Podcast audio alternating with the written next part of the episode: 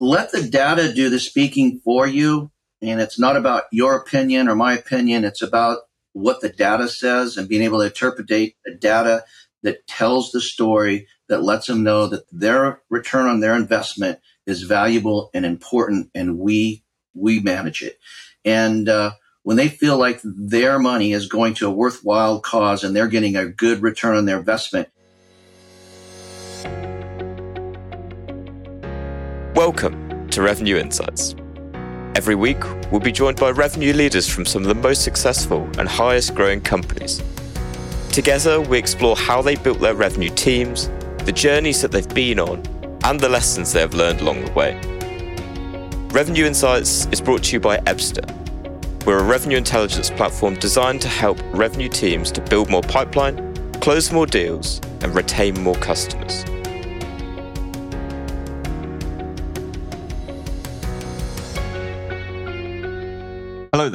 You are listening to Revenue Insights. Today, I'm speaking with Phil Aimé. He's the Chief Revenue Officer at Drivonic and has spent the last 25 or so years specialized in automotive advertising and digital media. Phil, looking forward to picking your brain today. Thank you. Good having me. We've been chatting beforehand, really interested to dig into a little bit more about your experience, particularly within automotive sales but for, for everyone like me coming at it from a very different perspective, can you uh, give a bit of a summary of your story and, and your background?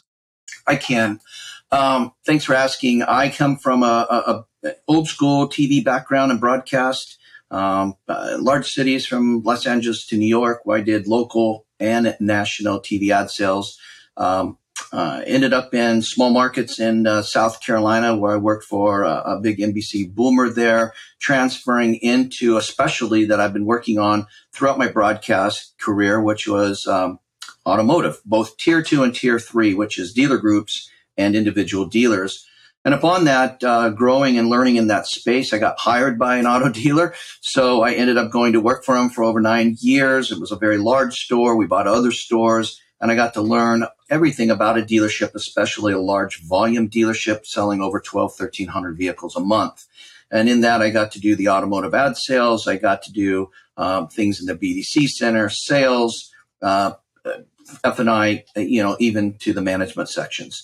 So uh, after that, um, then I transferred and got into cable which uh, was Charter Spectrum, where they really wanted somebody who could specialize in their largest vertical marketing, which is automotive, in their advertising, which took up at least 50 to 60% of all their ad dollars. So they're looking for specialists of those who had that background. Coming from automotive and coming from broadcast, it was a great fit. Uh, whereupon I spent the next 14 years at Charter Spectrum overseeing all automotive ad sales basically directing them to educating their sales force, putting them into specialties, helping them understand the dealer's needs, going out and asking right questions, and building collaborative relationships with our clients to uh, to, to, build more uh, revenue. Uh, within that span, too, I also ran the automotive uh, sports program, which was um, sports sponsorship in Indy racing and NASCAR, NHRA. Uh, and uh, upon that time, we bought Time Warner from. We were a smaller cable company in the country, now the number two cable country with Time Warner. I worked there for a little while where revenues there in the automotive exceeded 500 million.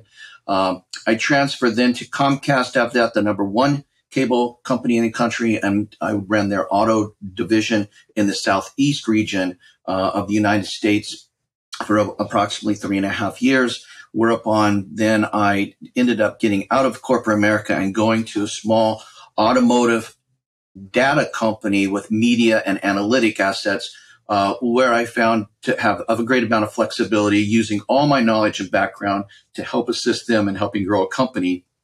So it's been a really good, uh, man, it's been a really good run. Thank you. Amazing. And uh, I'm really intrigued to understand and kind of dig into a little bit more in the case where where you're at the minute with Drivonic of of what the as I'd call it kind of go to market function looks like. So what are the main drivers of revenue for you guys? Yeah, so our go to market, you know, um, strategy is we're a wholesale data and media company with analytics. So we go in and build partnerships for channel partners uh, who are in the like business, who have uh, you know, so many clients that they're already working with that can uh, fit into that organization without having to feed capital, technology, IT, or extra people. So that they can build extra revenue without doing anything but saying, Hey, listen, we have Drivonic as our partner that really is an addition to everything that they're doing. And because we have proprietary data, it gives us an ability to, to fit into a lot of these organizations in a way that they'd have to go buy it. And uh, we help supply that as part of their product tool belt per se, as they go back to their clients and build revenue with their existing clients, as well as go pitch new clients, you know, new business. So we are big channel partner drivers. We do go into dealer groups who have their own internal marketing and advertising that we can talk to because they help drive those decisions. And we will talk to those types of peoples too. And as more consolidation in the automotive industry is happening, there are more and more dealer groups getting bigger and bigger. A lot of that seems to be more and more relevant. So uh, those are the two channels or two methods in which we go to market and how we grow. Uh, it for us it evades the opportunity for us to get out of buying or spending a lot of capital and buying and managing salespeople across the United States and being in market to market, which is a um, it's a big endeavor, and a lot of companies have to make that decision from being small to going big. And uh, I still like that method; it's where I came from. But at the same time, if you're going to grow efficiently and you're going to grow in a steady way, um, this is a really good way to go. So strategic partners, channel partners, and dealer groups is our strategic direction. Excellent. And what was it uh, that kind of helped you to realize that that was the direction to go in?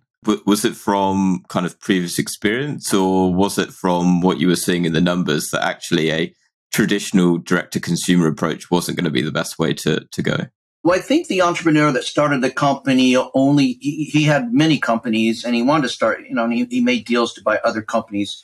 And I think that he just said, Hey, listen, I want you to grow it in a way that's going to be consistent with the fact that I'm, I'm not going to be able to give you a bunch of more capital. And uh, so how do you do it? And he said, you know, I just have a few partners, but if I had more, um, I need partner relationships. And for us, that just made a really big difference. So I developed a plan around that that had executable marketing that we could then be exposed on the speaking circuit as well as in the automotive um, conference systems. And it helped give us some exposure to brand and marketing that people have never noticed before so that we're then be able to be more noticed. And then I could be able to have more conversations with more partners across the country. So that was one of the angles or one of the um, uh, plans as we developed them through too. So uh, it's it's been good. I think that the, the, the thing that has to be really important and to emphasize, it's all about team. I can help sell it. I can help bring it to table, but we have a chief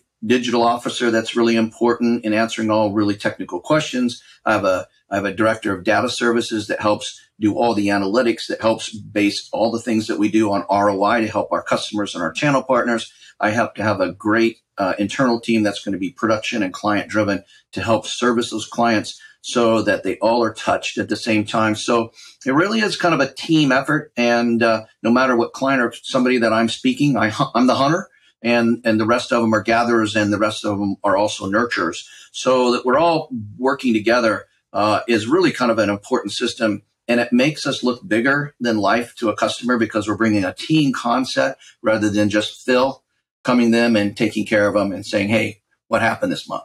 So we, we feel like that has really been a value in uh, our customers and our channel partners that we bring. I suppose um, what would be great to get a, pers- a, perspective on that I feel like you've kind of alluded to there in terms of the structure of your team. Then is it like very small in terms of the sales side, and then far bigger in terms of client success? Yeah, I think it is. We, we have a small sales side, and uh, you know, I mostly drive that, and I have uh, I have some help there. Um, but really, what's important is we work really hard on client retention, um, so that we have a pretty good back end. So I have a very good back end data team. I have a very good back end digital team as well as customer service team. And that helps us reduce our churn rate by less than 10% a year, which is phenomenal in an ad market data game.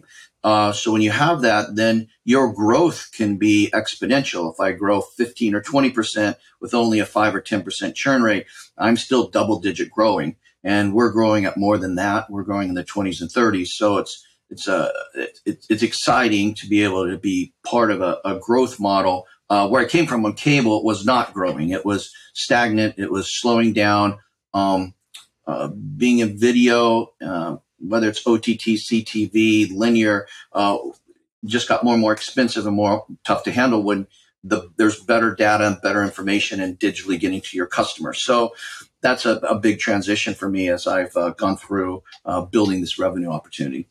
Mm. I want to ask you, you mentioned the retention numbers there, which are really impressive. It's retention is the challenge for so many businesses right now. So what have you found, you know, perhaps one thing that has been so important to being able to achieve such successful retention rates? Um, let the data do the speaking for you. And it's not about your opinion or my opinion. It's about what the data says and being able to interpret the data that tells the story that lets them know that the that their return on their investment is valuable and important, and we we we manage it. And uh, when they feel like their money is going to a worthwhile cause and they're getting a good return on their investment, a lot of people have a hard time saying no to it again. So I think that really is one of our trademarks is that it's not what I feel or think about your business, although I can look at it and judge it based upon my experience. But listen, are you going to dispute the data? Because if you do, you just say, hey, the numbers don't add up and they're not working. And if they don't, then we don't work. So we really try to, you know, play that method that data doesn't lie, only people do. so, so that's what we try to do. And I, I think that comes through because it really takes the emotional side of it out. Um, because we're trying to be very smart and interpreting data, data strategies and directions by looking at the data so we can give them an intelligent decision on how they're going to go forward. Is that, I'm really curious to understand because when you say it, it makes so much sense. So is that something that's available within your product or is that something that, you know, when it's coming up to renewal time that you are presenting back to the client? I think it's an it's an ongoing thing. It's something that we do on a monthly basis to all clients. So it takes data services quite a bit. If you're doing several hundred to, to over a thousand a month or more, um, it's it's a lot of work. So your earlier question about you know, you put a lot of people in the back end. You do because uh, the customer service is everything in retention. And uh, the fact that you can build these reports and have them available at the end of every campaign, which may be every 30 days, uh, then shows them uh, we're looking at it, we're giving you advice on it, and we're letting you interpretate the numbers as they are. But here's what we see in return for your investment.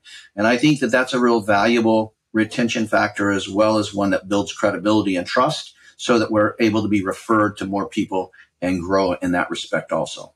Is that how you're really starting to bring together a lot of your a lot of your teams? Because something that we were talking about before was really alignment. And you've got a very interesting model where, you know, smaller sales team, far more investment by the sounds of it in terms of the kind of support and success teams that go with it.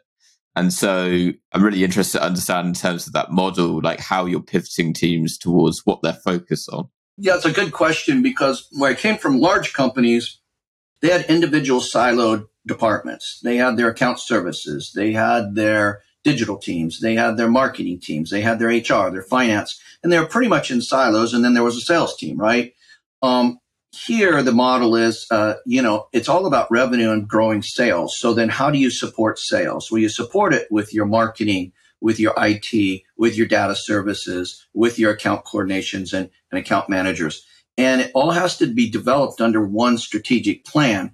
Um, in larger companies they all have their own plans for each one of those siloed departments. Here what's unique and what's really fun is the fact that boss here is the sales plan for the year. Now, how the rest of the departments build plans to support it. That is a really great function. And that's a, that's that way everybody's on the same page going, how do we grow together? So marketing, how do you support sales and the, in the form of lead generation and brand and image management. Uh, account managers, how then do we build uh, our account management teams to help support the sales objectives and the sales things. And it's same for digital, same for data services, etc. So that all of them then are on the same page. And we're working more as a cooperative team rather than Phil doing his own thing with sales and each one of them are, are all in a siloed. So I think that is a vast difference. I think that builds much better combinations and people identify with teams and pods. We call it pods, you know, in some of these companies where you work as a pod. And uh, we certainly believe in that. We think that it's a, a successful model. Yeah, absolutely. And I suppose as the the size of the business probably helps that in its current state, right? I'm interested to know as you grow, how do you anticipate uh, continuing to keep that? Do you think the solution is yes, you know, as long as we've got a everyone's got their own plan that feeds into the wider kind of strategic plan. Is that the answer? Or is there perhaps going to have to be a different way of adapting, you know, as you say, as you start to get into a significantly bigger organization? Yeah, well, I think if we grow by, you know, double and triple, I, I don't know if it changes dramatically. Um, you know, I think that it's just a variation of that, and that variation is going to be based upon you know, having department heads then be more accountable to their teams and their teams are going to be much larger, right?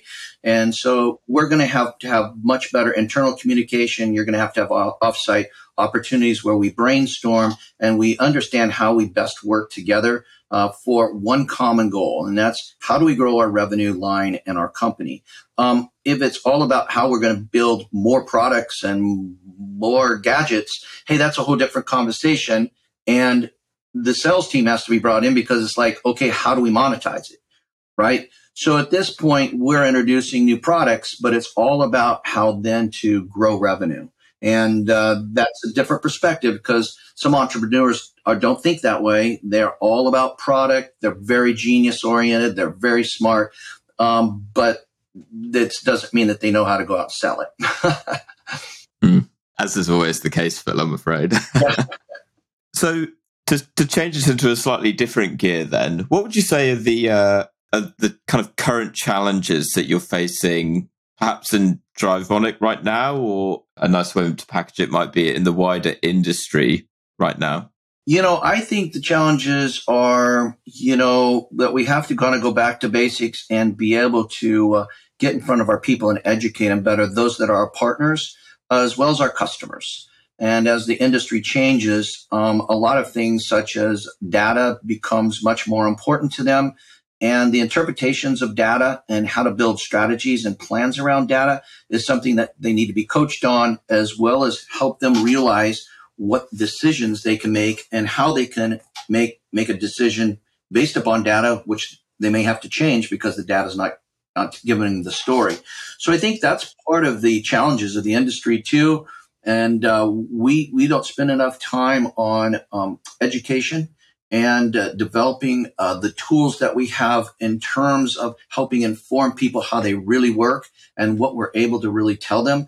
Uh, we're just anxious to go out and let them know that here we are, it works. You got to try it rather than really help educating. And that's more of a partnership ma- model, really. And that partnering part has to have some components or an executable plan. How are we going to partner with these people? What collateral materials can we give them? What videos can we give them? How can we be touching them on a regular, consistent basis rather than whenever they just need us because they might have a problem? So I think that's our challenge as we go forward, as we grow, is uh, how do we do more of that? We're going to have more product development. It's going to evolve. Data evolves. So how do we do better job of that? And who do we have or hire to do that? So I think that's probably some of our challenges, some of the challenges I see out there now.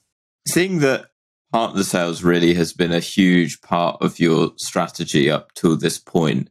Do you see that then as as a key part moving forwards, or do you anticipate that you know potentially it will reach the point where it's like, okay, we've probably got about as much as we can out of this now now we're going to have to slightly pivot into into different areas. Yeah, I think that um, you make a good point. I think we still have a lot of room and a lot of rope to grow on that uh, part of it, and we still want to have more partners. Uh, partners, though, are unique because you have to really feel like you fit in their culture. And a partnership is a very much two way street where you, you, have to really know how to work well together, and it doesn't always work that well. So I think that as we grow, uh, our our expansion into um, you know, dealer groups are going to be important for those people who make their decisions internally about their ad marketing. So those relationships with groups will be more and more important. They have 10, 15, 20, 50 stores and they can dictate the fact that Drivonic is going to be an important part of their growth model as well. And so that I see that as a real growth opportunity for us. Uh, for us, we're just basically in the tier three world mostly. Um, uh, we have a lot of ways to go in the tier two world where we can help major advertisers and ad agencies help people in their tier two growth in different parts of the segments from Toyota to General Motors to Ford, etc. So that's a that's another area. So we have a lot of room for this company to grow. We have a lot of areas in which we can go into. It's all about how strategic we are in measuring our time and execution versus what we're trying to what model we want to try to grow to or what percent you know? So uh, some of the some of the other ones i just mentioned like tier two it's a longer tail sales cycle. It is more relationship driven. You have to be informed more people and you it's more of a committee sale. The uh, the agency side uh, those people that are develop partnerships hey they make the decisions. They have smaller companies that can be more flexible mobile quicker and they can make a decision quicker. Uh, so those are the kind of things that we face that we have to prioritize and figure out how to spend our time wisely. Really interesting point there on like committee selling and, and the importance of relationships. And I think with how sales has certainly changed, particularly in the last five years or so, there's definitely been almost a shift towards more in terms of we've got to get more activity out there. It's all about, you know, with cold calling, it's less about the relationship that you have with the person and instead just getting through as many people as you can as quickly as possible.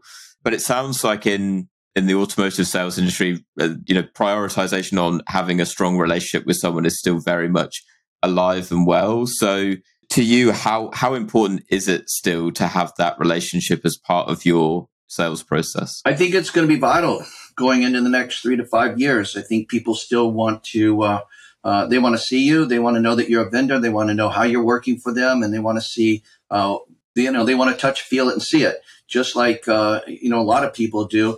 And they want to have faith and trust uh, that your company is going to do and say what they say they're going to do.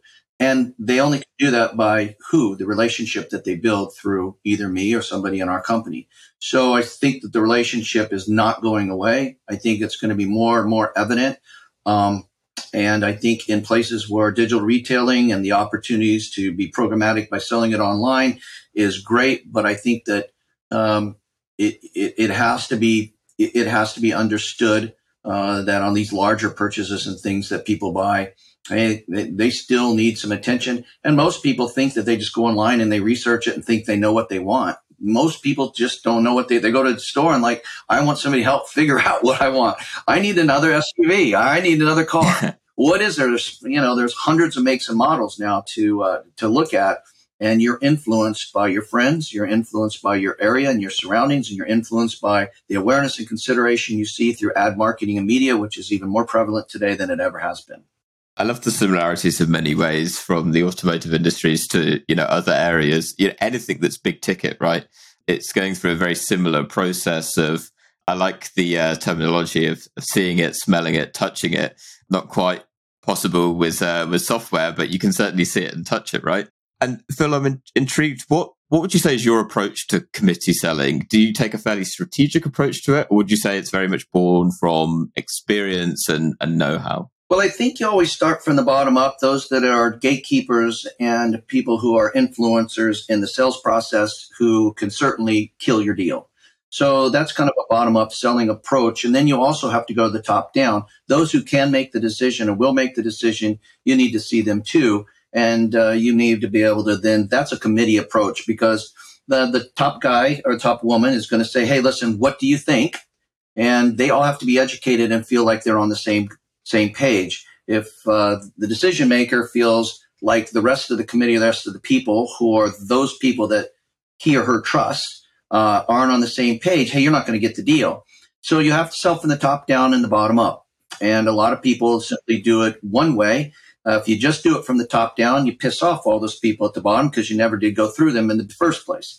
If you just do it from the bottom up, a lot of them will sometimes never get you to the next phase and you you want that next step of making sure that the the owner, the, te- the, the decision maker has an opportunity to see, touch, feel your product. So I think that uh, that was probably one strategy that's worked effectively over the years for me on big ticket items that are group sales functions. I appreciate this question is going to really vary by the deal that you're working on, but do you have kind of an, an idea in your head of the number of uh, stakeholders you'd be making sure that you engage with the deal that you're working on? Yeah, you always identify those stakeholders and then you appropriately spend the time with each one that you should. Uh, sometimes we get bogged down because we find one that we really communicate with and we want to talk to all the time and we spend all our time with that person when we don't want to spend time with somebody we may not like, right? And that's going to be the one that we have to work on the hardest because you have to win over that person. So I think you really have to kind of take your emotions a little bit out of it. Uh, I've learned that over the years because I want to go hang out with people I like, you know? and uh, in yeah. sales, you gravitate, which is the easy, right? We all like the easy. Being smart, you have to go work on all the functions and every aspect of the deal and the relationship. So those things that you don't find so attractive and so fun to work on, hey, you have to really be disciplined to do a good job. Check it off your box and say, hey, this happened and we had this call and this person did understand and feel confident that this was going to go forward. You have to get everybody to lean forward. So I think that that's kind of my best answer on, on that question. So thanks. No, no, absolutely perfect. Phil, I want to ask you one final question. You've got the perfect backdrop for this one with a lovely bookcase back there. What is one book that you would recommend to to other revenue leaders? Oh my gosh, I've read so many of them you know, The Art of Selling really is probably an old school book, but it's just, you know, it talks about relationships and it talks about the art of sales. And I, and I just, I don't know, I've, I probably looked at that more um, uh, than anything.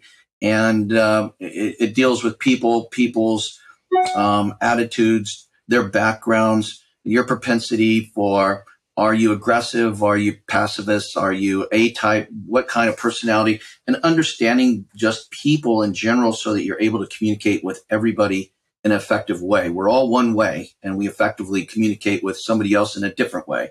So how do you communicate with somebody that's tougher, stubborner, you don't like as much? Uh, you really need to know how to do that. So I would say that's probably one that was influenced by me really early on one final question. You mentioned before around, you know, people like stakeholders that you perhaps don't get on with, you know, perhaps they are stubborn, perhaps they are a bit short.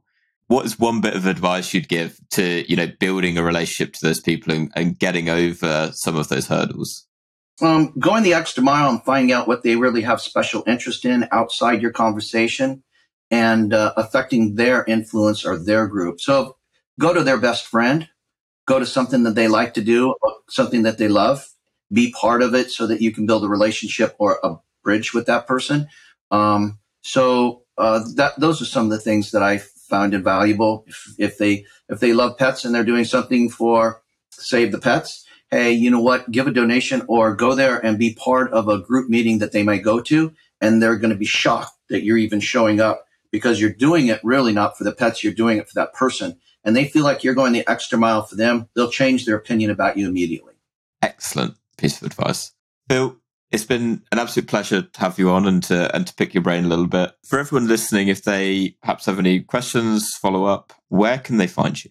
They can find me at P A I M E at drivonic.com. D R I V O N I C. And I would be glad to uh, honor or talk to anybody uh, who'd like to drop me a note on email. And um, uh, it's been a pleasure uh, talking with you. I could do this a lot. So I've been doing this a little while. And uh, it's been fun to uh, uh, kind of recollect and think through the, you know, the processes and talk about revenue and sales. I, it's something I love to do. Pleasure is all mine, Phil. Thank you so much. And thank you. Have a fantastic day. Thanks for listening to Revenue Insights. If you want to learn more, subscribe to our newsletter and we'll deliver every episode straight to your inbox. If you have any questions, feel free to connect with us on LinkedIn. Our links will be in the episode notes. See you next week.